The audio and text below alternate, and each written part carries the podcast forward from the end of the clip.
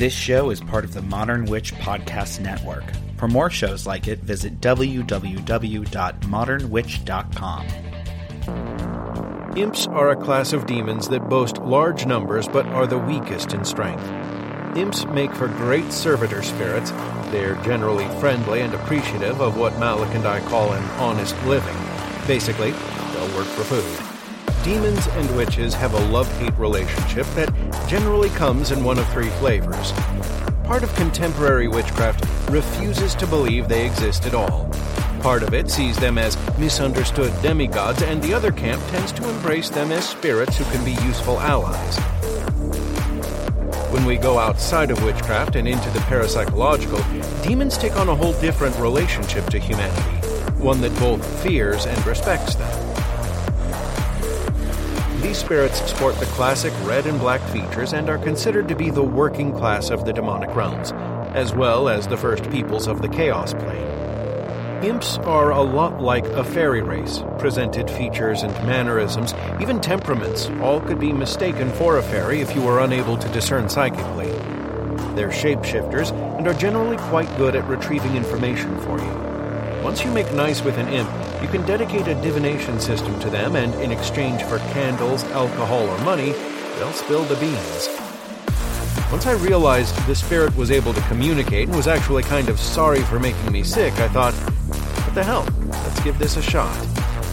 As I sat in a stone courtyard sipping my sweet tea, I started to ask this stowaway some questions. The first being, Can you please stop whatever it is that you're doing to me? Over the course of that chat, I learned that he was a demon, and that he had been conjured up by a practitioner of magic and then not fed. Imps are easily summoned, and because they can be worked with so easily, they make a great first demon for those who want to work with demons. What I particularly value is that these spirits, like your familiar and spirit guide, grow over time and can be used as an aid in exorcisms and space clearing if you develop a relationship with them. What is that? It's a little bag made from the skin of a toad. Doesn't matter. She, she's tampering in dark-sided stuff. Yet in our own supremely rational time, there has been a dramatic rebirth of the ancient arts of witchcraft. You're listening to the Modern Witch Podcast with Devin Hunter. And welcome back to the Modern Witch Podcast. My name is Devin Hunter. I'm your host.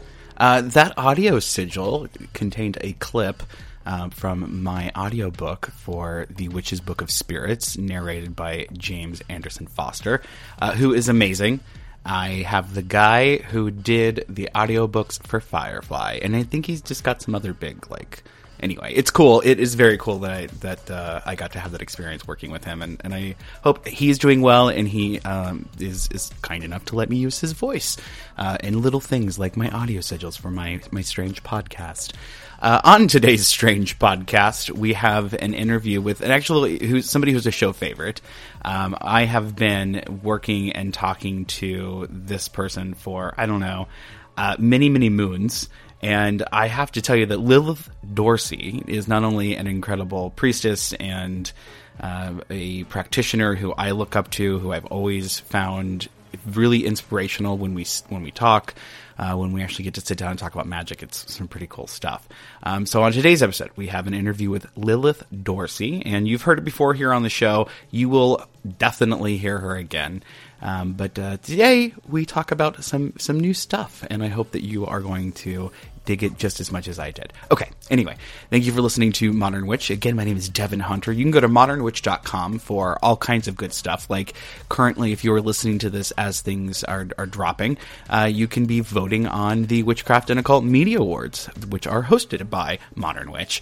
Uh, we are voting right now, so go, go, go and vote. Voting is important. Uh, anyway, again, modernwitch.com. My name is Devin Hunter, and I'll see you on the flip side.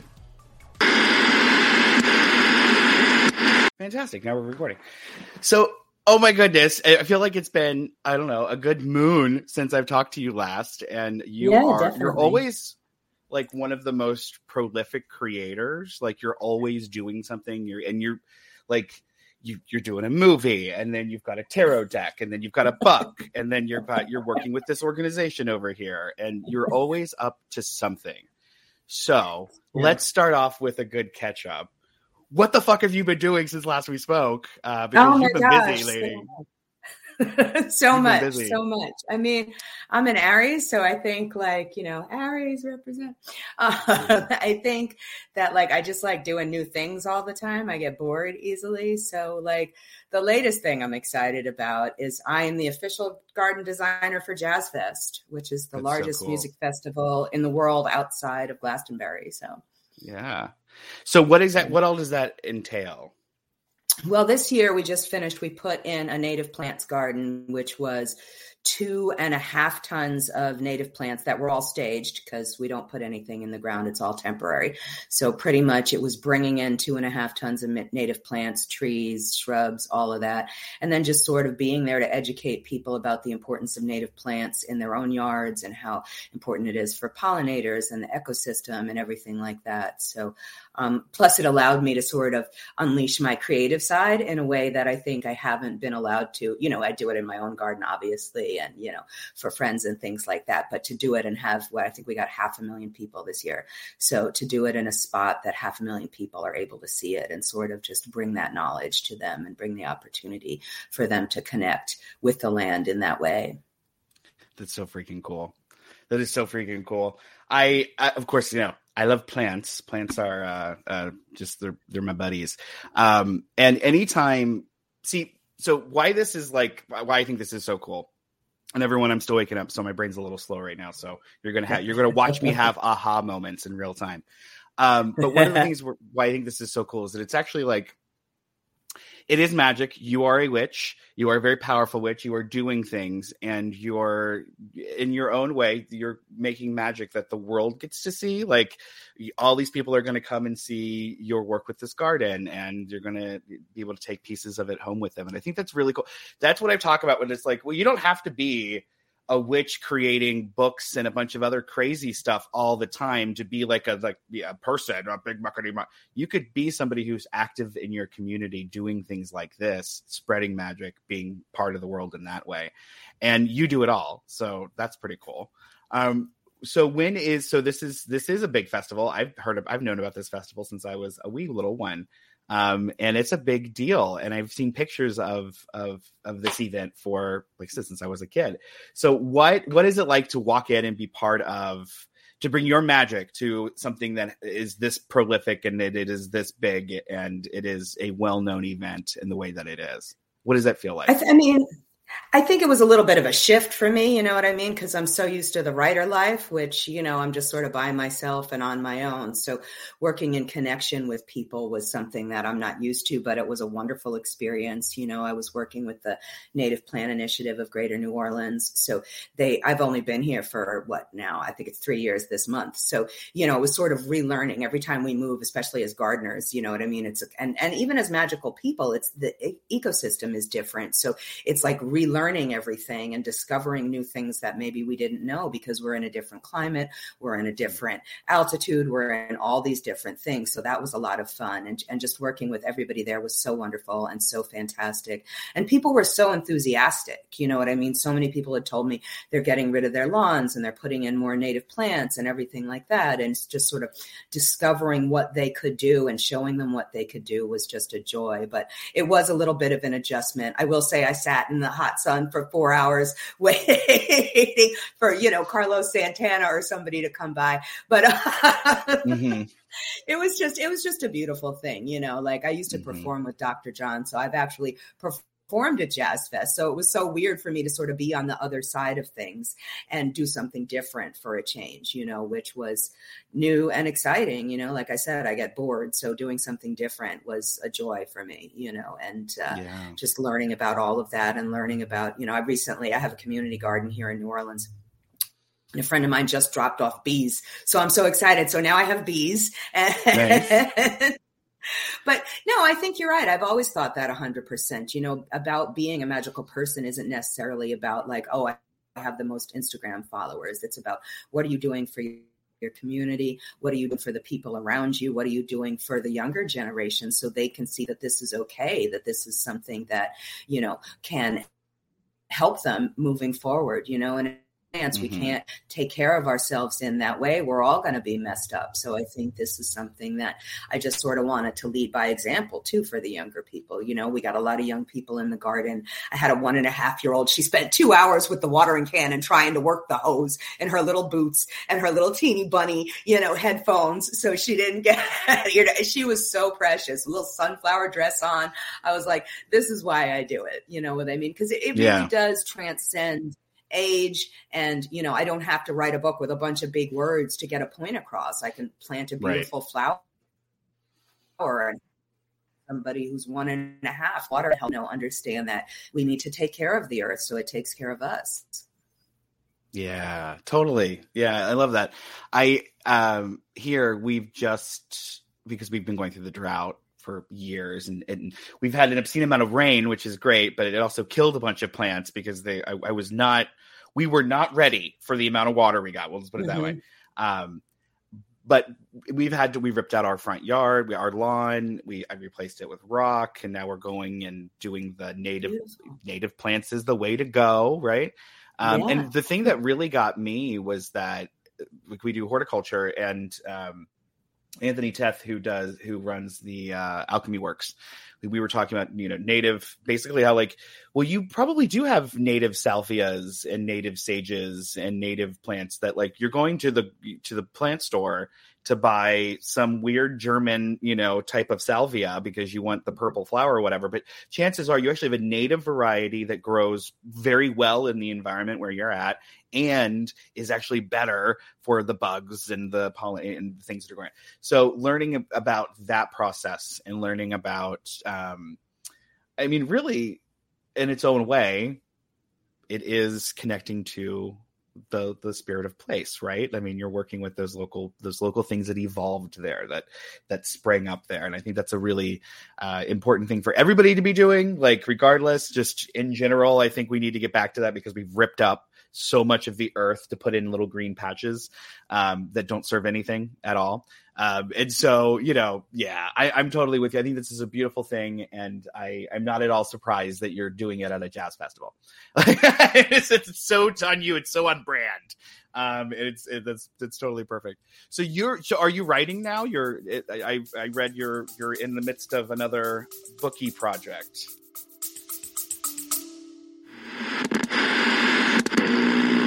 Do as I say, not as I do? Are we that generation? Or are we doing and working on ourselves just as much as we work on the technology that we crave?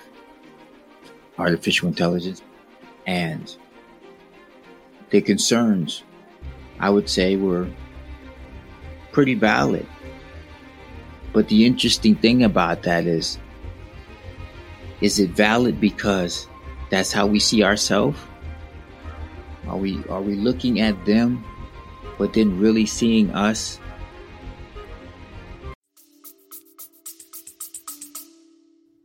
Yeah, yeah. I just, well, you know, it's a process from when you're done with it and when to it, it actually makes it onto the shelves. But I just turned in a new book on tarot.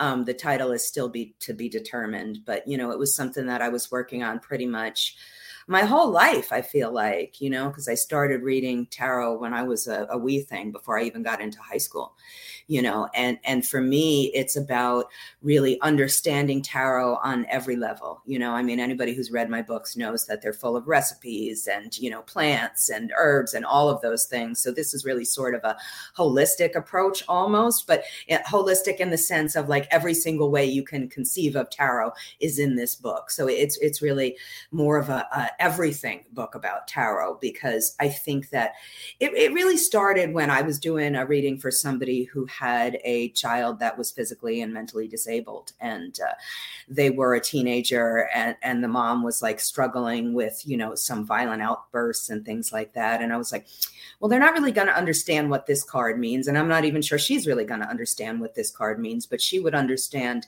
this recipe or this aromatherapy scent or this musical note note or this song or this poem you know? So it's about understanding it on a deeper level because i think that's how we really unlock the meanings for us. And and for me it doesn't you could have I mean, anybody who reads knows there's probably 500 different meanings for each card, but everybody knows exactly what it feels like when they eat an orange or when they smell a violet or something like that. So that feeling is what that card is for them. So how they can bring that to their readings and their understanding of the readings that they get for themselves and others. So it was sort of like trying to reverse engineer it almost in a way so that people would be able to understand tarot on a much deeper level and therefore be able to figure out exactly what the cards are, are trying to help them learn and understand and, and grow from. Yeah absolutely. I know one of the things that i'm telling people all the time in classes is like when we go in to do our thing you know as psychics as as readers as you know whatever the the the main point like the main objective really is to get the message to the client and the client's going to come from like you know here in california at my store my clients were mostly um, people from uh, hindu backgrounds where we had a lot of people from muslim backgrounds uh, of course the rich white ladies would come in and do you know you know who do i need what what pool boy butt do i need to pinch this week kind of thing. but a lot of the times it was they were people from backgrounds that i did not have and if I were to just come at them with all my witchy shit, it would have completely freaked them out.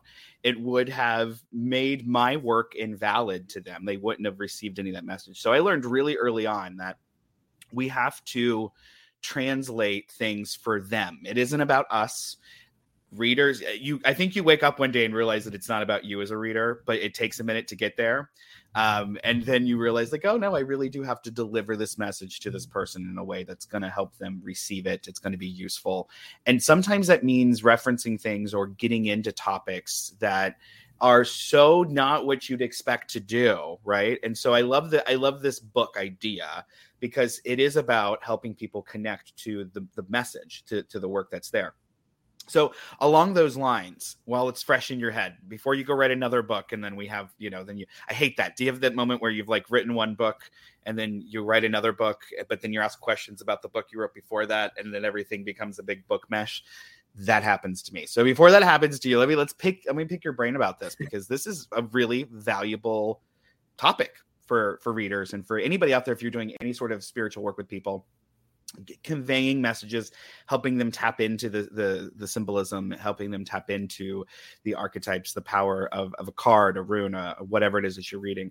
What are the things that you find are the most easy to to uh, skip the most the things that are easy to overlook in readings when it comes to delivering messages to people I mean, I think the nuances are the things that are hard to, you know, and and that's I think any good reader knows that, you know, trust your intuition. If it's some sort of strange, weird thing, say that because chances are that's not coming from you. That's coming from the situation. You didn't necessarily bring that to the table, you know.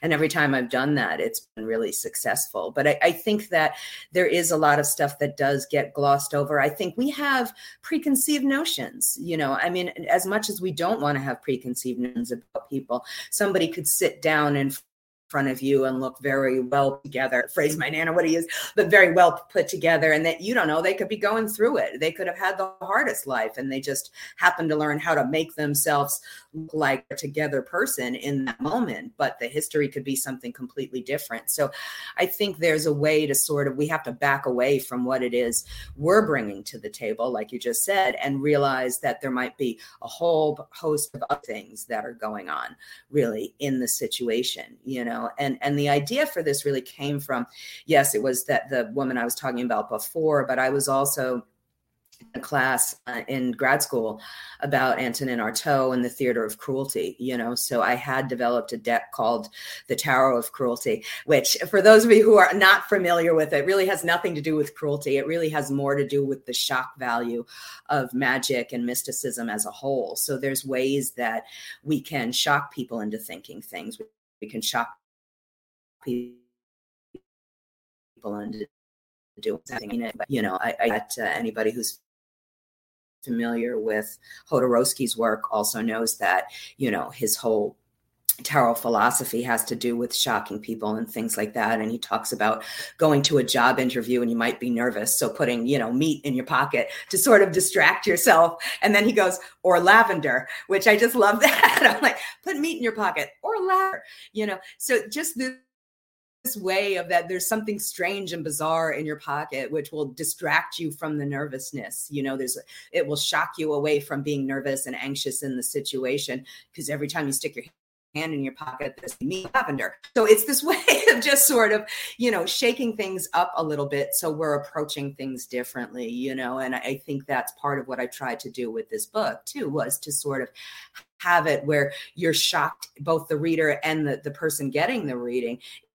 is shocked into being and reacting to what is actually trying to be dealt with at the moment as opposed to some baggage from this morning or some fight you had, whatever. If that's not really what's important to the question you're asking, you don't need to have that on your mind or in your heart or in your hands or in the cards. What you need to have in the cards situation that you're really trying to find you know the answers to or the solutions for or the creative thinking around and that to me really again is something that's deeper than just something mm-hmm. simple as uh, you know you're going to get married you know yeah. Yeah, absolutely. I love it. I you, you are a fount of wisdom. Um so with when it comes to giving readings cuz actually the funny thing is I think of you as a reader. Like I think of you as like in my head that is really like what you do. And that's weird, but I'm like, you know, she's she's my psychic voodoo queen. She's like up here, and then like I, I know I can go ask Lilith questions when shit goes down and you know, Aww, things like that. So it's fun to like to have you talking about this with people because you really do. You've been reading for, uh, you've read for all kinds of people. You've read for all, all uh, you know, big oh, yeah. ones, little ones, small ones, dumb ones, smart ones, all of it. What are some of the what's the golden thread there between those readings? Uh, regardless of who they are regardless of of the, the how they're coming to you what are the those golden threads in those readings as a reader that you've noticed that you've you've been looking for?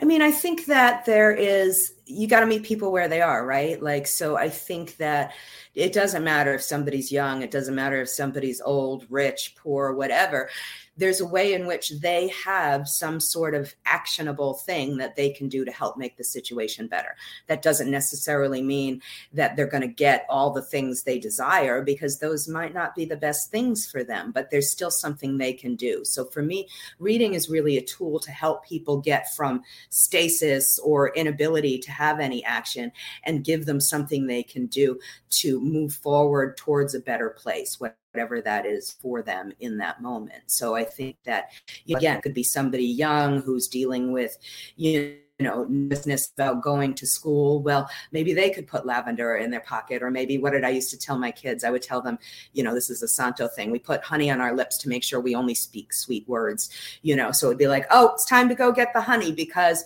we're cranky and um, we need to only speak sweet words to people that we like so there's solutions that people can have that will help them get through these difficult situations. You know, we all have situations. Mm-hmm. It doesn't matter, you know, life is just a cakewalk all the time, you know. So there's there's going to be difficulties, and what tools do it? Something as simple as going to the kitchen or going that we can use to have solution things better. Mm-hmm. Yeah. So my uh, my spirit guide is is telling me to ask you a question, so we're I'm just going to do it. Uh, so how do you deliver? And do you have any advice on delivering bad news? Like when it's like, oh, this not only is it like like bad, the person doesn't want to hear it, but it's just like, honey girl, we got to get through some shit before you can get to the other side of this, and like we have to have it. Like, how do you go through that process? Because I find myself like taking a deep breath and being like, okay, so we need to talk about this. But like, and I try to be as like friendly gay guy as possible when I'm like going into that space, you know, non-threatening and try to do all that because it's it's awkward. But so how do you approach like the undesirable things with people in a way that a keeps you from like, you know, getting off your rocker and off your center, but again in a way that's, you know, people need to hear what they need to hear. Um, well, I mean, I even when I think I must have been maybe I don't know. My daughter was born, so I must have been about twenty years old, which is a while ago. I'm not going to date myself, but um, a rating for somebody that they're, you know, every bad card that you could think of, or bad quote unquote. I don't really think there are bad cards, but we definitely know there's problematic cards. Like this person got the tower, this person got a ton of swords cards, you know. And I knew there was some serious difficulties coming up for them, but they were the kind of person that number one would not have been able to accept that information, and number two, from looking at the reading, there was almost nothing they could do to change the fact that something major was going to happen to them. And then it turned out they were in like this massive car accident the next day. They broke every bone in their body. They had to have the jaws of life get them out of the thing, you know. So um, in that moment, what I had said was there's some difficulties coming up, and I think you need to do what you need to do to protect yourself. But sometimes I feel like it's kind of like final destination.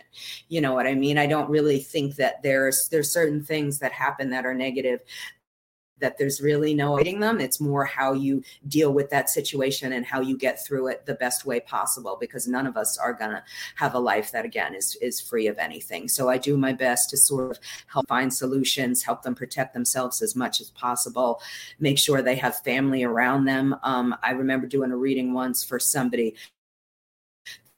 the only person I to back in the day, I used to, I mean, and nobody ever asked for their money back, but I just gave her her money back because she was, I think, you know, it looked like she was eight, 11 months pregnant and her husband was cheating with her sister. So, like, telling her that, I was just like, oh well i think maybe your sister's not being honest with you. Maybe your uh, husband's not being honest with you. I think maybe you should protect yourself you know like and again that was in the beginning. Now i would probably say something very different. I would probably say something along the lines of um, so how do you feel about your husband so, how do you feel about your sister? and then I would kind of sort of back end around it, like, okay, you know, do you feel like everyone you is being honest and truthful and, and, you know, above board? Are there things you're suspicious of, you know, because a lot of times in readings, there's secrets that you can see or thing like that. So I try and let them discover themselves. I tell them that there's things that they need to know and maybe people aren't being truthful or honest with them or but you know it's happened to me too you know i've been in situations where people were dishonest and stabbing me in the back and i didn't want to hear it either. I've sat there during my reading going oh i wonder who that could be. I wonder who that could be. Not realizing it who was close to me and i thought would never do that you know so i think that there's but there's there's more people in the world you know what i mean? Getting rid of those people who weren't being honest or weren't being truthful or were backstabbing has allowed me to have even better people in my life now you know? And uh I remember my godmother said to me once, you know, you might have friends that you've had since you were a child, but you're a different person now, you know, and they're different people too. And you're not a child anymore. So maybe you need to let go of this person to allow somebody who's going to love and care for your adult self in a way that you need right now, not somebody that you're hanging on to because, you know, you shared popsicles in the second grade or something, not if there's somebody who's hurtful and full to you. So I think that it's really just sort of I point out to people, and my God kids have a hard time with this sometime, you know, it's about it doesn't have to be this outcome. It doesn't have to be this partner. It doesn't have to be this friend. You know what I mean? There are other partners for you out there. There are other friends out there. There are other jobs, other houses. We get so, Crowley calls it the lust of result. We get so hung up lusting after a single result that we think is the only way something can for us. And I think that that's so beautiful to me that so many times I've let go of something that I thought was absolutely it, but now that I've let go of it, I realized no, I didn't need that. I didn't need that headache. I didn't need that difficult because now that allows something better to come into my life. So I think it's just letting go of this one outcome or this one particular situation that we think we need to have and allowing something better yeah, that's perfect. That's good. That's, that's good advice. That's good. Like, put write that down in your book of shadows, people. You're gonna want that later. Hey everyone, thanks for downloading this episode of the Modern Witch podcast. Uh, I just want to say thank you so much to my Patreon subscribers, to the people who are buying merch, everyone involved in that type of monetary exchange is helping Modern Witch thrive right now. You're helping us produce new shows. Uh, the you're covering the cost of making new shows and bringing them on so that we can highlight new voices in the community. You are making sure that there are people who otherwise wouldn't have a platform are getting a platform, and it's all just really freaking cool. So if you aren't already part of the Patreon, if you aren't already getting one of our subscription boxes uh, where you can get crystals and plants and all kinds of cool things delivered to you every month, uh, you totally should go to modernwitch.com and find out more about that. Uh, and again, we have really great merch. I mean, some really fantastic merch. And it's not just stuff that has like our logo on it. I mean, sure, that exists and you'll look fabulous in it. But there's also plus size dresses. There are all kinds of really beautiful occult and witchy designs, some fun designs for Halloween. It's it's pretty loaded. So go over to modernwitch.com. There are so many ways that you can support us. And don't forget, a lot of our hosts on the network also have their own Patreons and they also have their own websites. So make sure that you also click on their links on our website and go check them out as well. Thank you so much for downloading. Thank you so much for your support. And don't forget to like and subscribe on whatever podcasting platform you grab your podcast from. Uh, make sure that you give us five stars, please. That really does help. It helps other people know that we are a high quality show um, and that we are producing good content that they might want to listen to as well. So hit that five stars, hit that subscribe button, and we will be in your ears as often as we possibly can. All right, back to the show. Um, so let's switch gears a little bit. You are part. You wrote a book that was that's part of this award-winning series. Uh, so you wrote a book on water magic. You're part of the Elemental Magic series and everyone loves the series. It's one of those things. I gotta tell you, I did an eye roll. It was like an elemental series, seriously.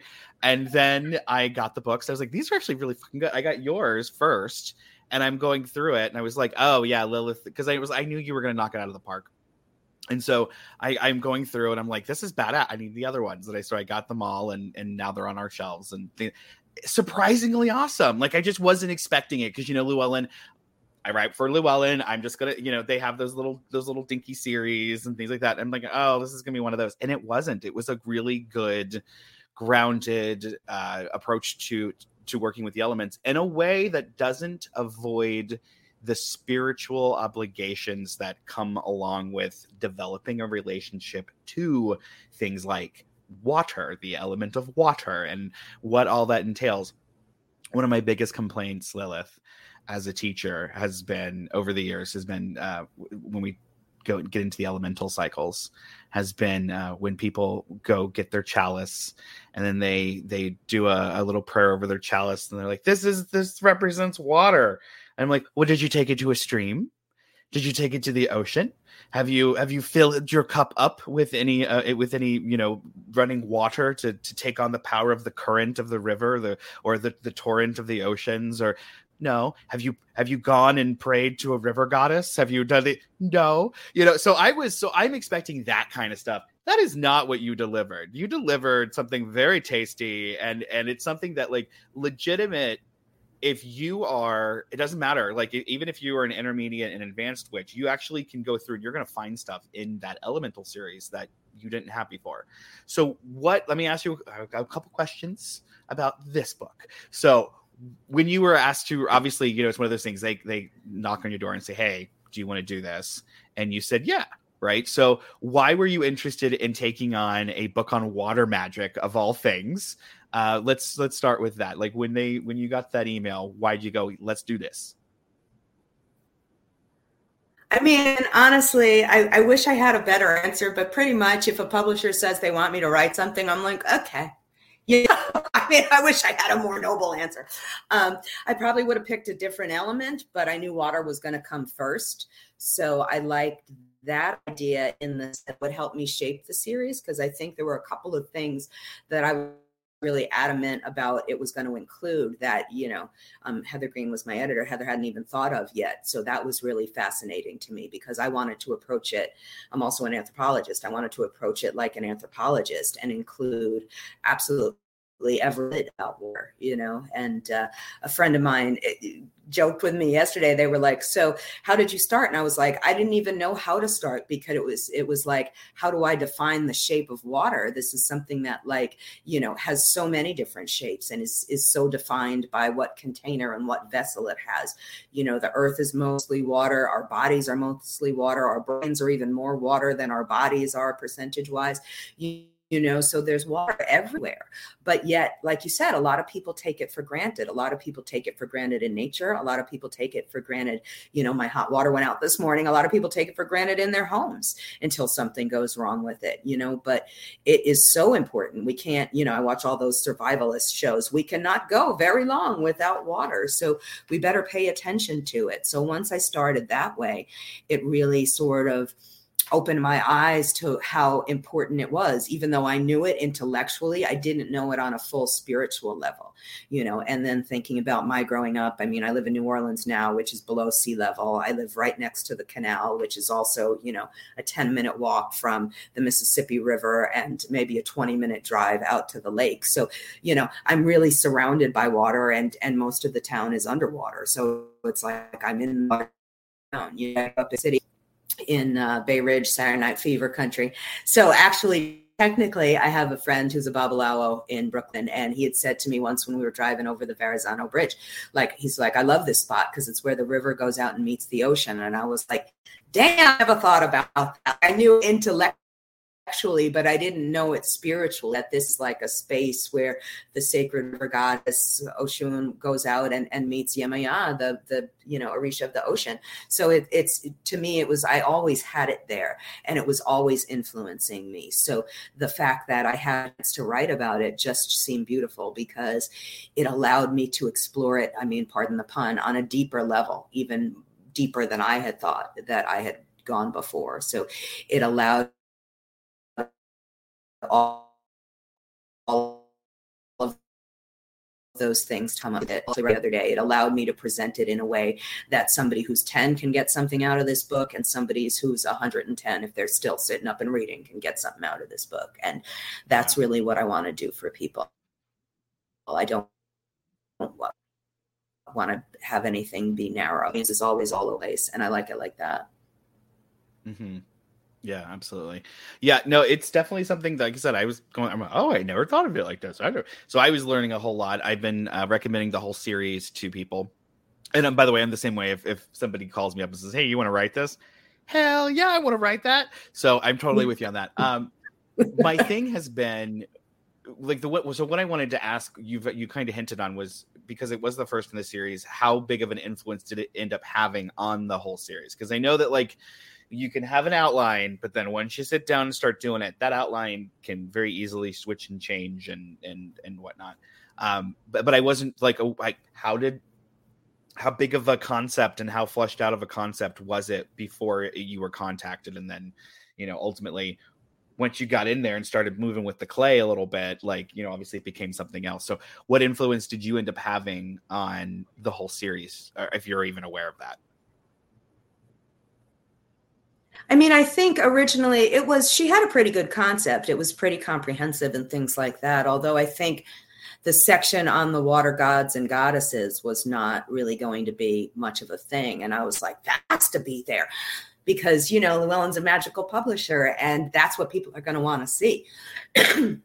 and they're going to want to see that cross culturally. And i think i can do that as an anthropologist you know having respect as opposed to putting it up like everybody go appropriate these things. No but i think it's still important for people to know that okay in this culture this is what this means. In this culture this is what this means. I think that originally also the creation myths that went in there that there were so many different creation myths that involved water. So i was really adamant about showing that it didn't matter if we were looking at you know indigenous north american or you know um, chinese or japanese or european or or even biblical or, or you know judeo-christian. There was a lot of parallels talking or scientific even when you get down to it there were all of these parallels about the, earth and creation being born water. Humans are born of water still. So there was this connection there. So i wanted to put that in. Um, i was also really adamant about um, my friend Allison is a has her PhD in linguistics and she teaches linguistics and I wanted to do a linguistic analysis of the word water. And she went back and found that look at you know ancient sumerian and and uh, you know proto indo-european like there's commonalities with the way the word water is spoken in different languages across thousands of years. So, like, that was really fascinating to me. I also really wanted to include, which I love to include others' works anyway. You know what I mean? Because I feel like it's it just seems a little arrogant to just have my own voice. So, it was really important to me to include things from, you know, my friend Fat Mandy, that's her stage name, uh, about the sacred waters of Pittsburgh, because, you know, there's like, it's where all the rivers come together there. You know, I wanted to include something from Dr. Utu about the sacred waters of Niagara because they have a ritual drum, drum group up there that does offerings and things like that to the falls at Niagara. So I just wanted to have it be all these different perspectives about what water means to people because and it's not just me it's not just how i'm looking at it. Uh, people are going to have much different outlooks on it depending on what part of the world they're at and i wanted to share that just not only to see the commonalities but to see the differences as well. Yeah absolutely. Was there a uh a, a creation myth? Because i i'm obsessed with creation myths. I think they're the most beautiful things that humanity has come up with. Um and so I, I, I love them. I, I I'm always looking for them. And, and so, is there a creation myth that really stuck with you or stuck out to you as you were writing this book? I think, I mean, I love them all. I love every single one of them. Obviously, I'm part of an ATR. So I, I sort of really adore everything that has to, and I'm a daughter of Oshun. So I adore everything that has to deal with that kind of sacred West African content, you know, coming from Nigeria, coming from Benin, you know, talking about Mami Wata as our sort of proto grandmother who is present in all water. And I, I just really love that idea, you know, because when we look at Mami Wata out of Benin, she's all she's the water that comes out of the tap in the kitchen. She's the water that's, you know, formed a little teeny temporary pond in your backyard because it rained a lot. She's the water that's everywhere. And that's all of our grandmothers going back throughout time, you know. And I just love that connection between water and the divine feminine and how it's present everywhere. And I love that because I think it allows us to be connected in a way that especially in the western world we don't think we think of ourselves as so separate and so different. And this just sort of allows us all to have this link through the sacred water through mami wata that touches all of us. Yeah absolutely i love that. Okay all right fantastic. I'm gonna um i'm gonna have to tell you that it's i, I would love to see you write more about this very stuff this about connecting to these uh, these elements of life that are often you know uh, taken for granted. I, I, think you have such a wonderful and practical rooted experience that is is really useful. And a time like these, when you know everything is so digital and people are starting to reject that, which is really cool to see. Um, but it also, you know, I'm watching everyone walk around going, I don't know what to do now, and I'm like, well, back in the back in my day before we had the internet um, we would go outside and you know so things like that and and having those discussions with people. And so i think there's this almost i don't want to say rewilding or re um intuiting of of the craft and, uh, and of connecting in those natural ways. And i just i love the way you speak about these things and i i just i've always thought you know what Lilith should Lilith would be really good at this. So so there's that. Uh, but I want to talk about some of the other projects you've been working on before I let you go because you you also you had a reprint of a book that I think Weiser had, and now it's with Warlock Press. And so, what was that like going from? You know, did you get to redo anything? Be, like besides the cover, did you want to add anything? Like I've always thought, if I could take the Witch's Book of Power, I would really clarify. There's like this one part where um, I talk about like the witch power being something that's like inherited and it's in our blood. But in my mind, when I was writing about it, I was like, you know, when we were all in the Fertile Crescent, and we were, we there were only like three thousand of us, not in the not in the like Aryan sense of we are a special race of people kind of way. And I would just clarify that. So I always think to myself, like, if I could go back, I would just make sure that I was really clear on this one thing. And so when somebody gets to have that experience of like, you know, pulling and redoing and then putting it out there, I'm always like, what did you fix? What did you tweak? Or did you tweak anything? Or, you know, like, what was this experience like for you? No, it was. I mean, the, the main reason I redid it was because it's been out of print for so long. It wasn't with Weiser, it was with Kensington. And uh, it was my first book. And it came out. I mean, I think I was writing at the same time I was in grad school. So around like 2002, 2003. So a lot has happened since then. That's almost 20 years, you know, to rewrite a book after that. And anybody who has seen the original, you know, my god kids were opening the new one going, this is a completely different book. So I thought it was going to be easy. I thought I was going to be done. I could bang it out of the park in a few weeks or something, but I really did have to rewrite the entire book. So, and I'm not sad about that now that it's done. When I was in the middle of it, it was a bit like, what have I gotten myself into? I thought this was easy. But, um, so and the other thing was that when it was out of print it was i think you can still find it online the, the original was going for like eight nine hundred dollars a copy which i would say for nine hundred dollars i'll sit on your lap and read it to you because I don't get any of that damn money. So, um, I, you know, I'm not above Seriously. any of that. so, Seriously. it was like, hey, that's where we're at, you know. So, but no, I did change it around. I, I, you know, there's much more in depth things about finding a teacher, you know, because when we talk about the ATRs, it's really not a self taught kind of thing. It's not a solitary kind of religion, and and that's because the instruction is so individualized. It's so, you know, the, it, the same way. I, I have to talk about it in food analogies. You know what I mean? Some people eat peanuts twenty times a day. You know, some people are deathly allergic to peanuts. It'll send them to the emergency room. So, spirituality for me is kind of the same thing. Some people, a certain spell or a certain formula might work for them, a certain tactic dealing with this kind of thing might work. And somebody else, that could be the absolute wrong thing for them and have like really negative consequences. So, I wanted to go more in depth about finding a teacher. I also, and I still get this question. I guess people aren't reading it, but I still get this question almost every day. Oh, I can't find a teacher in my neighborhood. You know, uh, I live in New Orleans now, but before then, I used to have to travel from New York to New Orleans almost a thousand miles to see my teachers. You know, so traveling to see your teachers is not that bad a thing. I mean, if you can't afford it, I gave a workshop the other day. People like, "What if I can't afford it?" And I was like, "Well, did you have your hair done? Did did you have your nails done? And it got real quiet. Nobody wanted to hear that. and I was like, well, you're making choices. You know, I'm not saying you have to choose, you know, electricity or go visit your teacher. But honestly, like if things are really, really bad and you can't pay the electric bill, maybe you do need to talk to your spiritual teachers to see what blocks are there, to see what problems are arising for you. You know what I mean? So I think that just having a different relationship with your spirituality where you do put it, I mean, a night of drinking now costs hundreds of dollars. You know, you get $20 cocktails, you know, what the hell?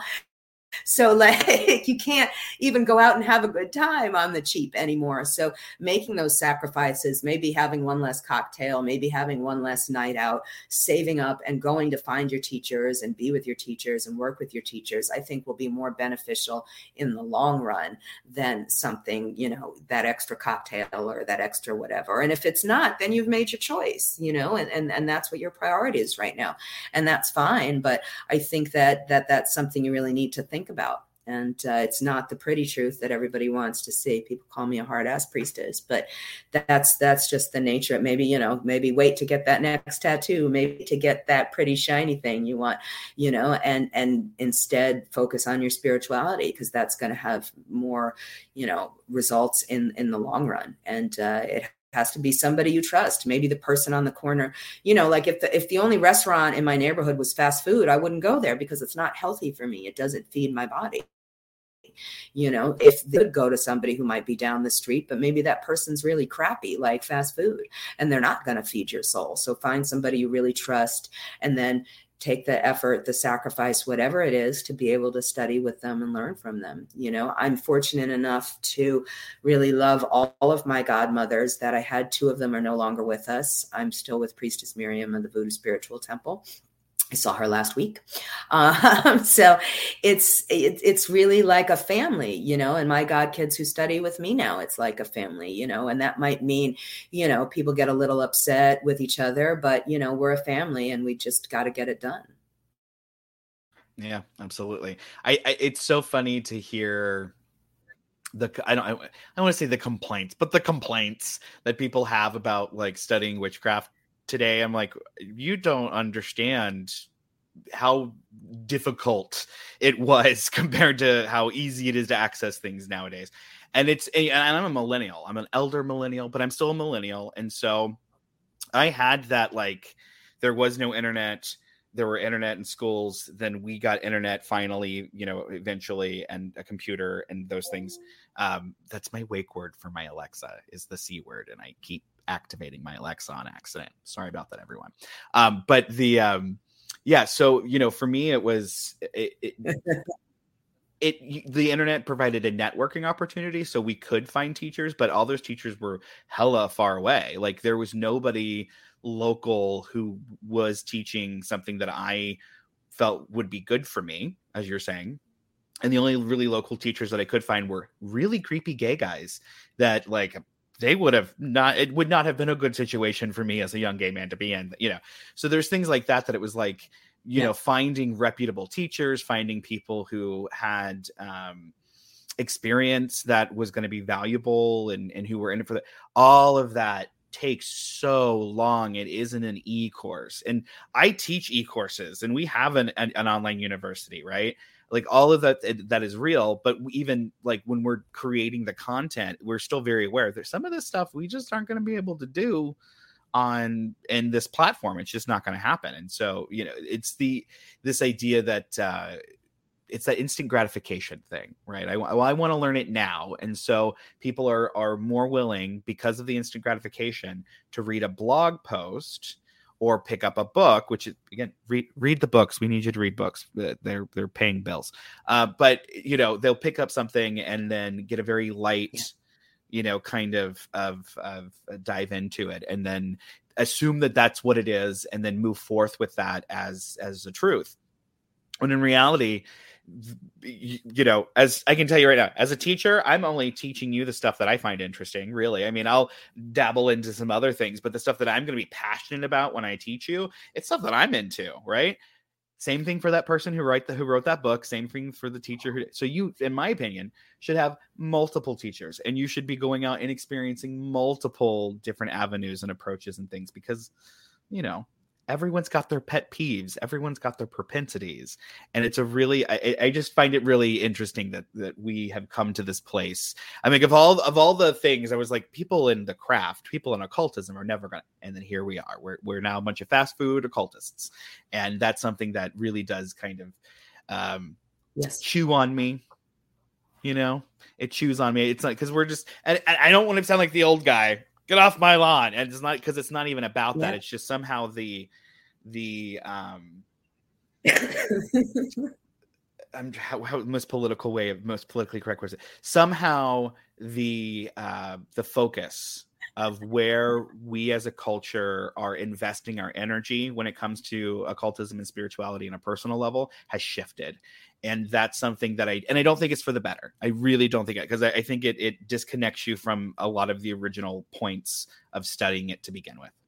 So when when you know when we can talk about something in a deep way and we can invite people in to a deeper we keep using the word deep today but into a deeper uh, aspect of of whatever it is right like that it's a, it's a beautiful thing when you can do that and it's a beautiful thing when it's offered and it's available to people but i'm i it is annoying as to me when people are like, "Oh, well, I have to I in order for me to get initiated, I have to gotta yeah, you got to fly somewhere. Yeah, you got to get a Greyhound bus ticket. I know it sucks. We all had to do it though, like and we all did it. And we did it cuz we were happy to go be with people who were like us and, you know, go do, go do those things. And this this shift has has changed us. Um uh, are there any ways because again, you are you're very experienced here are there any ways that you're telling people um and you know as far as the world today and occultism today uh, are, are, you giving anybody advice on how to reconnect, on how to re rediscover their their magic now that the pandemic is over and we're all kind of coming out of our shells. Uh, this is something that I've struggled with. This is something I'm seeing a lot of people struggle with. So tell me, Priestess Lilith, uh, what what uh, what what is the magic? What is the what is the wisdom that we need to help us as we're coming back out of our caves after such a long period of time? Well, I need to be ready, you know, and that's what I was telling everybody all during the pandemic. You know, I have a thing about snakes. I got snakes all over my tattoos and everything like that. You know, and and to me the the most brilliant thing about a snake is how it conserves energy. Anybody who's ever had a snake or any kind of, you know, reptile, it's like it'll just sit there and it'll do nothing for the longest amount of time. But then you put food in there, whoosh, lightning quickness, lightning speed, so efficient, so like it, it's almost like graceful in how they move to deal with those kinds of things. So we're moving out of that time where we were stillness, where we were supposed to just be happy and joyous and, and find our magic within our homes or our backyards or anything like that. And we're moving out. And how are we moving out? And are we moving out in the most efficient way? Are we moving out in the most most highest good, as my godmother would say, with the most highest good for us personally? Are we chasing things that we shouldn't be chasing? Are we going after things that we know are going to be good for us, not just for us individually, but as a community? There's so many things out there that we need to tackle now, you know, that we need to handle, not just you know economic issues environmental issues all of those things. So when you're taking those steps now outside your homes and in the public what where are you going? Like what what are you doing? Being more purposeful i think is one thing that we learn being more purposeful with everything that we do and make sure that it really is worth it right? Like is it really worth everything that we're doing? I, I when i you know, I used to do so many events and I know, you know, we've done events together, Devin, and everything like that. And part of me is like, wow, now that uh, things are over and I can do events, I'm still being very choosy about which events I do. And it's not just for my own personal self, you know, aggrandizement or whatever. It's just that I know that I'm not my best self when I do you know five defense. I know that i'm not having good self-care. I know that i'm not they're not getting the best me. You know it's like when you have children they say put your mask on before you put their mask on. So you know what's this of you're caring for yourself you're caring for your community you're caring for your own students or your own spirituality and then you're broadening it out there and going to reach out and find new people. So it's a delicate balance and watching that balance and being mindful of how we're directing our energy now that we can come out of, you know, our shells. Yeah, absolutely. Perfect. Wonderful. Lilith, where are we sending people if they want to follow up with you, if they want to find you on the socials? How do we do that? Well, I'm Lilith Dorsey everywhere. L I L I T H. That's the name my parents gave me. So that's the one I stuck with. Um, uh, you can check out my website, lilithdorsey.com. I am doing a couple of events this summer. So we'll see how that goes. I'm going to be at Starwood, which I haven't been at for, I think, 10, 15 years. So that'll be a triumphant return.